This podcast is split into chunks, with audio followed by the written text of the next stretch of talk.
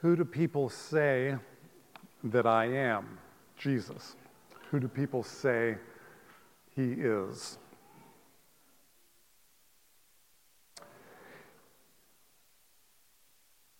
And Jesus went on with his disciples to the villages of Caesarea Philippi. Thank you. And on the way, he asked his disciples, Who do people say that I am? And they told him, John the Baptist, uh, risen from the dead. Others say Elijah, Old Testament prophet. And others, one of the other prophets. But he asked them, Who do you say that I am?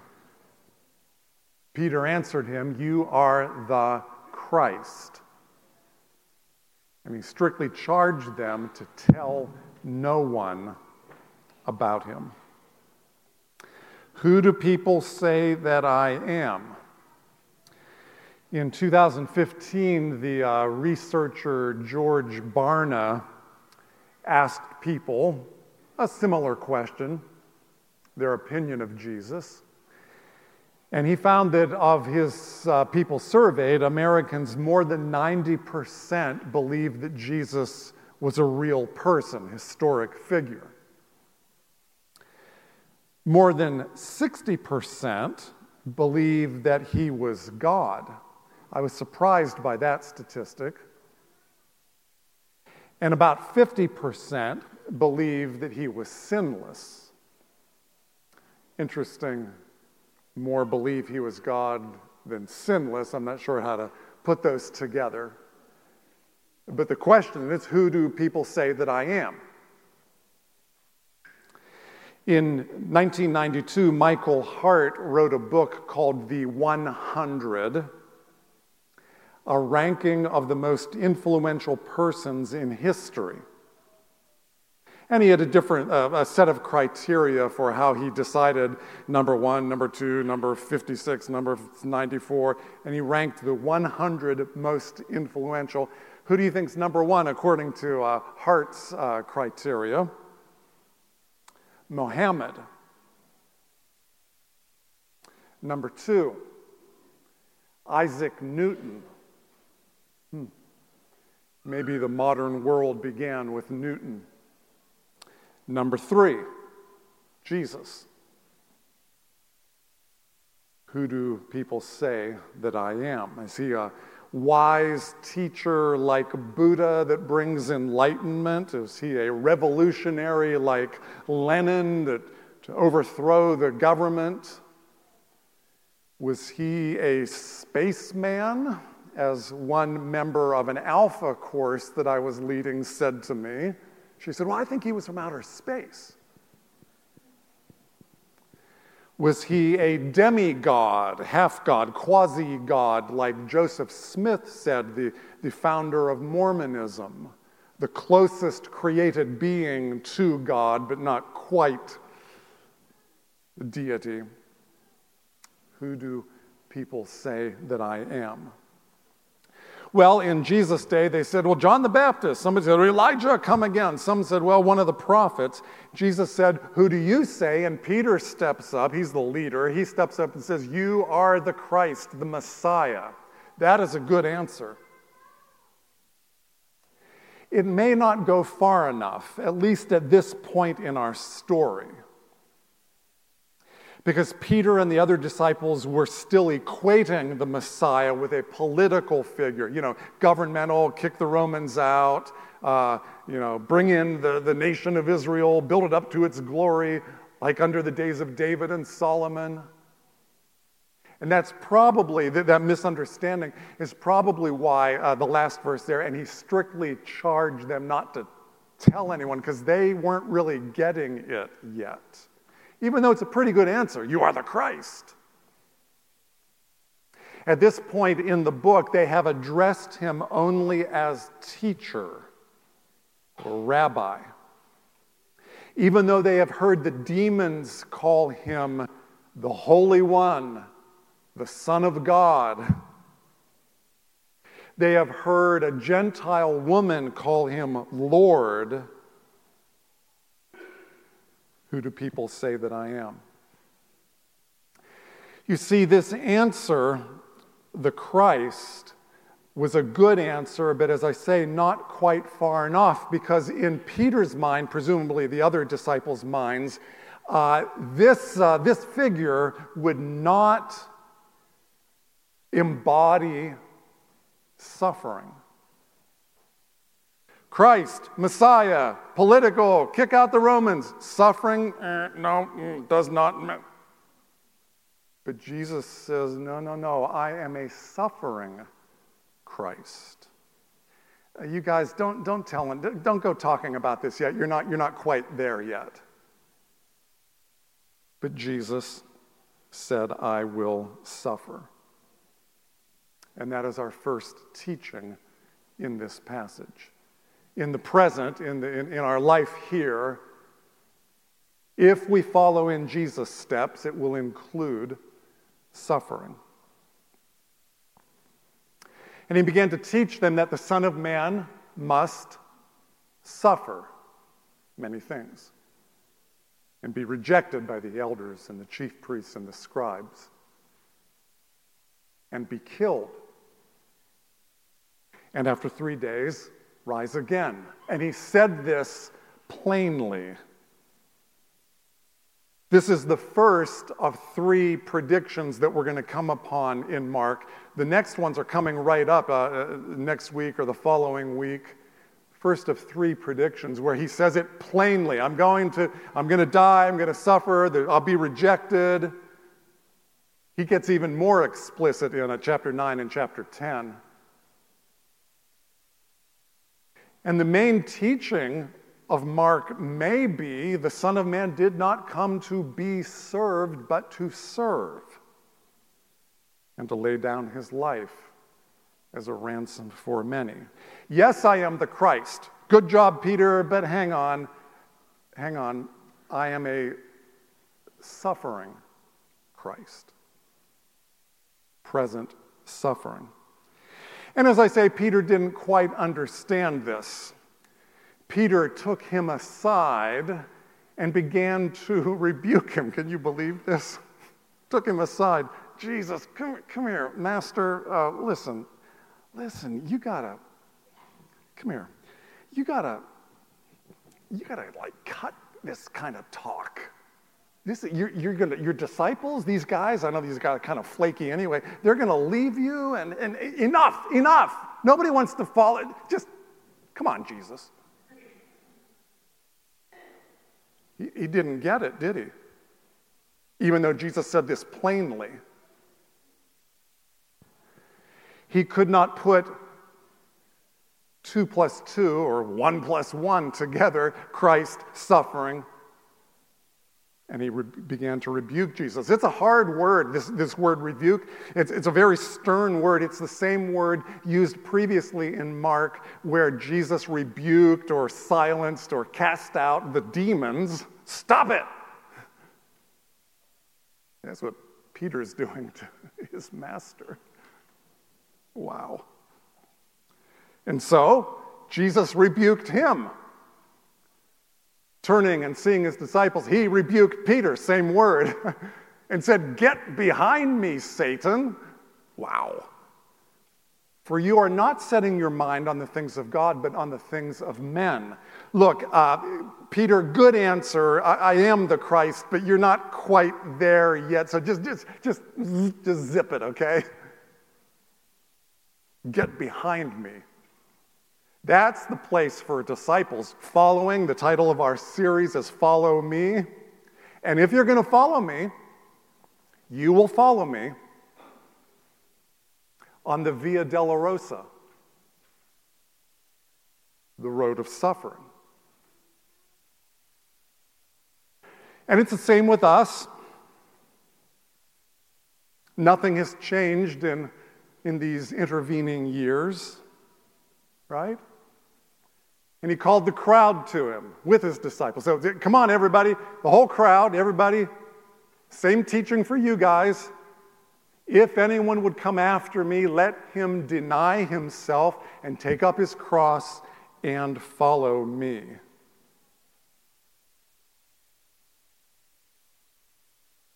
We have heard that before, and we sing songs like Take Up Your Cross and Follow Jesus. We sing these things, but you got to hear this through the first century ears. Take up your cross and follow me is bizarre and gruesome.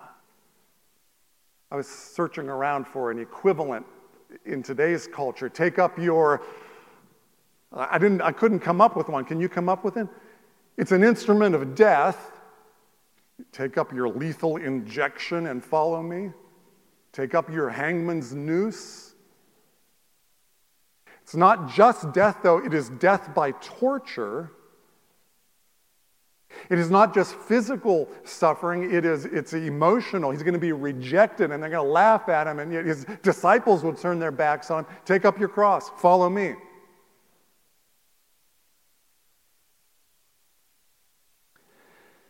What does it look like on the, the day-to-day grind? Well, just you've got to apply this truth to yourself. If you're a disciple, you may want to buy that new video game. It's expensive. You've saved money. And then you hear about this need, and you have a choice.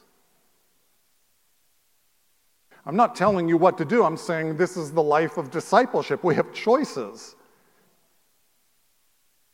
And he says, Take up your cross. You might have to deny yourself. You, um, you want that promotion at work. Nothing wrong with that. But you have a choice because in order to get that promotion, you're going to have to work like crazy. You're going to have to work on Saturdays. You're going to probably have to work on Sundays. And your kids are going to miss you, and you know, it's going to consume your life, and you have a choice. You really, really want to get married. Nothing wrong with that. That's a good thing. But perhaps it drives you to lower your standards to attract someone.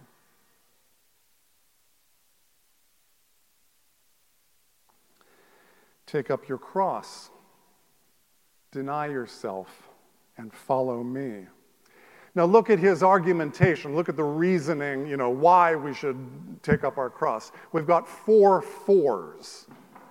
The word for means like because, you know, this is the argument here. Take up your cross and follow me.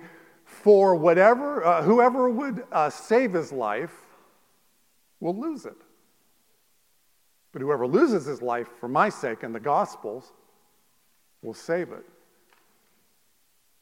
Take up your cross because what does it profit a man to gain the whole world and forfeit his soul?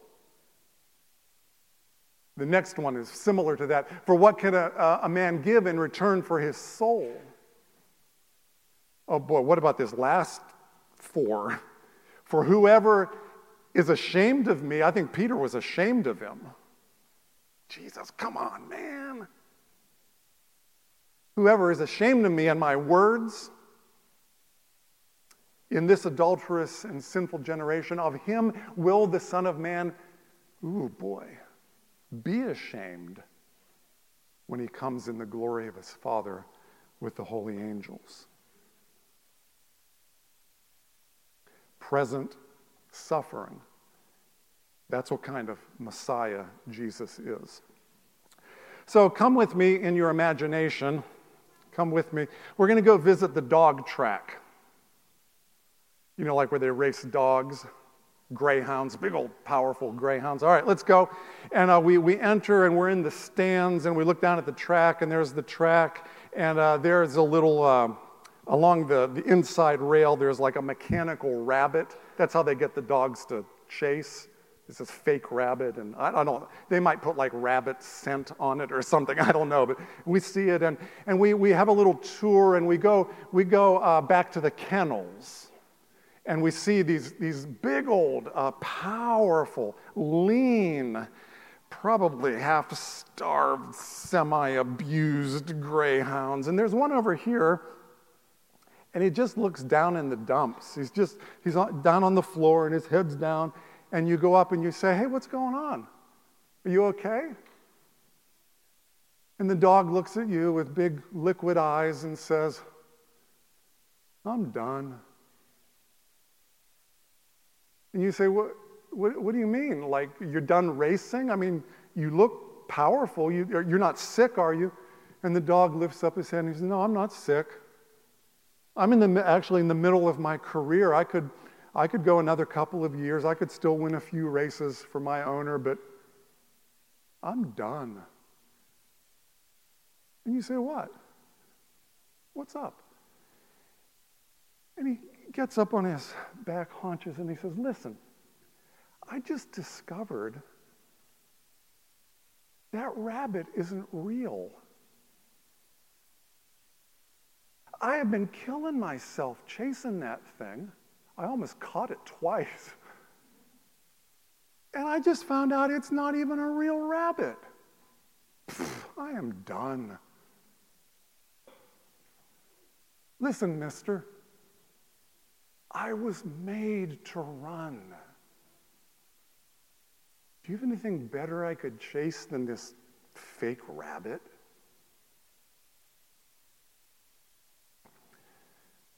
Do you have ears to hear my little parable? You were made to run. And so you think about buying that video game. And you have a choice because you could invest that money in the gospel and you could find eternal benefit and reward. Or you could chase a rabbit. Or you, um, you, uh, you're tempted to work those long hours. You want that promotion at work. And instead, the Holy Spirit ministers to you, you disciples, and, uh, and you decide, I am not going to invest all that time, Saturdays and Sundays and the long hours. I'm going to invest that time in my kids. I'm on a mission for the gospel's sake. My goal is that generations from now, my children's children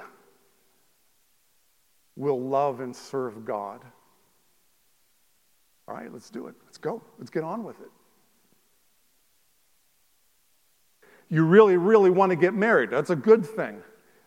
But the Lord hasn't, you know, it hasn't happened. And so maybe you decide, well, I'm going to, I'm going to invest and devote my singleness to the gospel. You know, single people can do some things that married people can't do. You have some advantages. However, you work it out, however, I work it out, because I'm under the authority of this word too, here's the word present suffering. Deny yourself. Peter, I know you don't get it, but take up your cross, because that's what I'm doing, and follow me. And that is the first teaching of our passage. We're calling it present uh, suffering. Jesus laid aside his rights. He was made in the likeness of men. He came to serve, not to be served. Disciples, too. Now, let's turn the corner and let's look at the second teaching of this passage. What sustains us in this, this suffering? Well, how do we keep going? Because it can be tough sometimes. It's interesting that the answer to that comes, and Mark has so told this story here and so arranged things so that the very next thing, the very next uh, you know chunk of scripture after what we just read, the very next thing is the transfiguration. The transfiguration. Jesus is transformed before their very eyes. And it's like Mark is saying, yeah, present suffering, right? future glory. And he pulls back the curtain so we can see around the curtain, and he gives us just a glimpse future glory. Let me read that to you in just a minute, but before I read that, that portion of the text, let me tell you another story. This is a true story, not a make believe story with a greyhound. Uh, when I was in high school, I went spelunking. Do you know what that is? Cave exploring. And believe me, it was real cave exploring. It wasn't like, you know, a guided tour with the pretty, you know, colored lights and a, a, a, a and everything. A couple of my, there were about five or six of us, and a couple of my friends had been to this cave before there in the, uh, the rocky hills of western Pennsylvania. And we called it Bear Cave.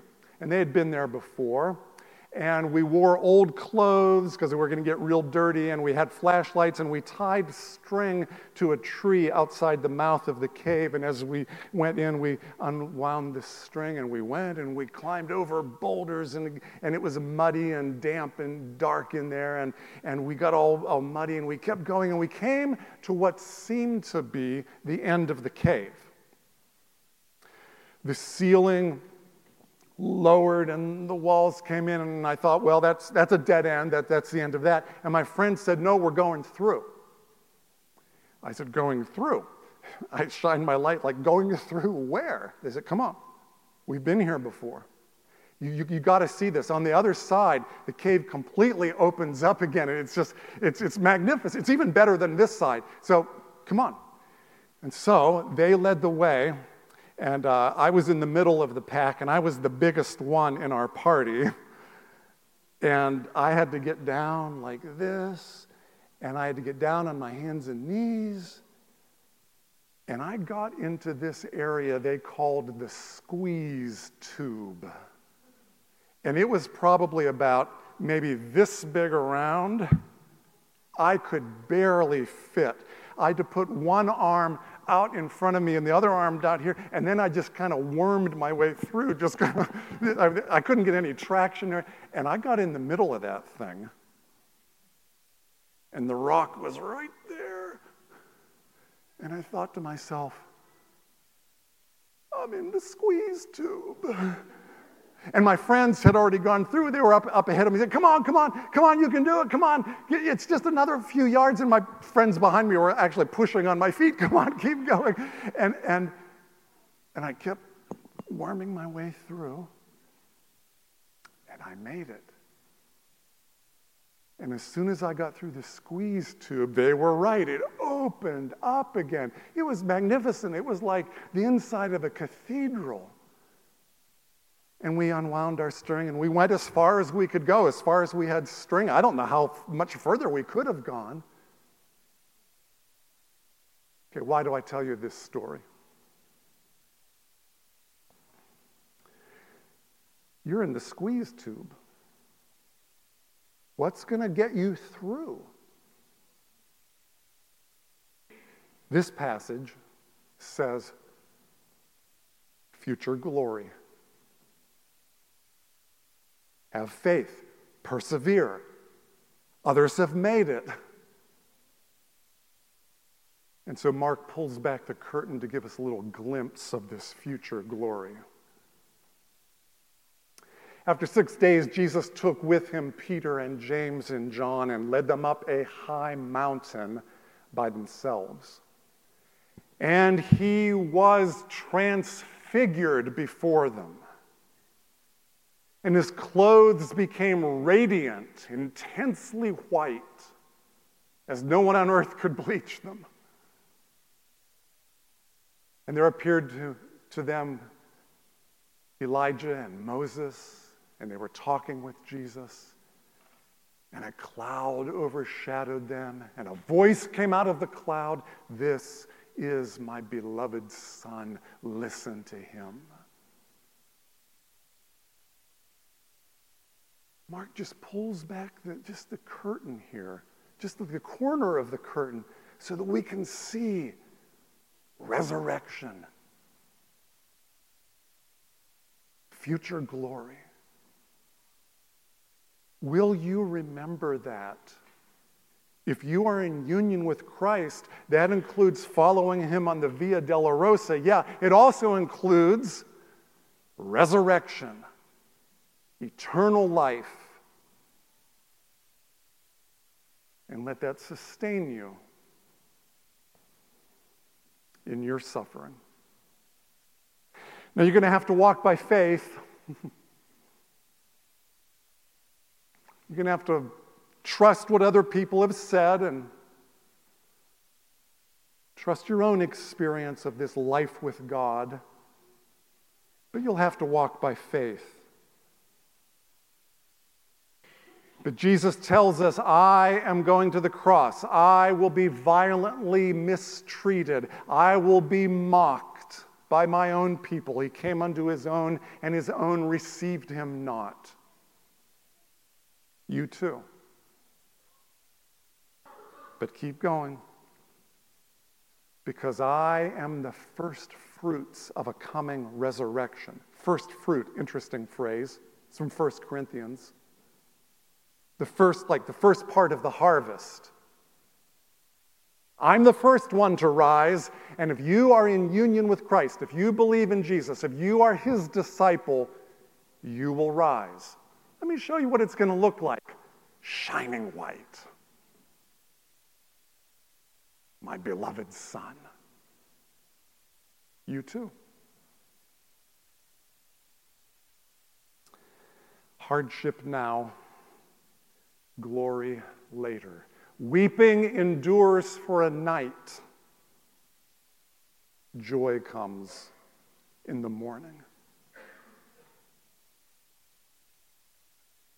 If we have been united with him in a death like his, we shall certainly be united with him in a resurrection like his. And what will this resurrection body and existence be like? Words fail us. The Bible says we will have white garments like Jesus. Is that literal? I don't know. It's probably figurative, but you get the idea. Priestly garments, holy and clean, wedding garments. The Bible says we will have crowns, re- rewards. Is that literal? Uh, probably not. I assume it's not, but you get the idea. Well done. Rewards. Enter into the joy of your Lord. The Bible says we will have resurrection bodies and these, this what is mortal will be put off. Is that figurative? That is not figurative. No more joints that refuse to flex. No more Alzheimer's. No more failing physical and mental abilities. Future, future glory. So, who do men say that I am? Well, some people say this, some people say that, some people you are the Christ. Correct. But let's nuance that. I am a suffering Christ. You too. I will be what I have been glorified, shining, eternal life. You too. Present suffering, future glory. Our gracious Heavenly Father, we trust you and pray that you will increase our faith so that we can live on the basis of your holy and inspired word. Help us, Lord. In Jesus' name, amen.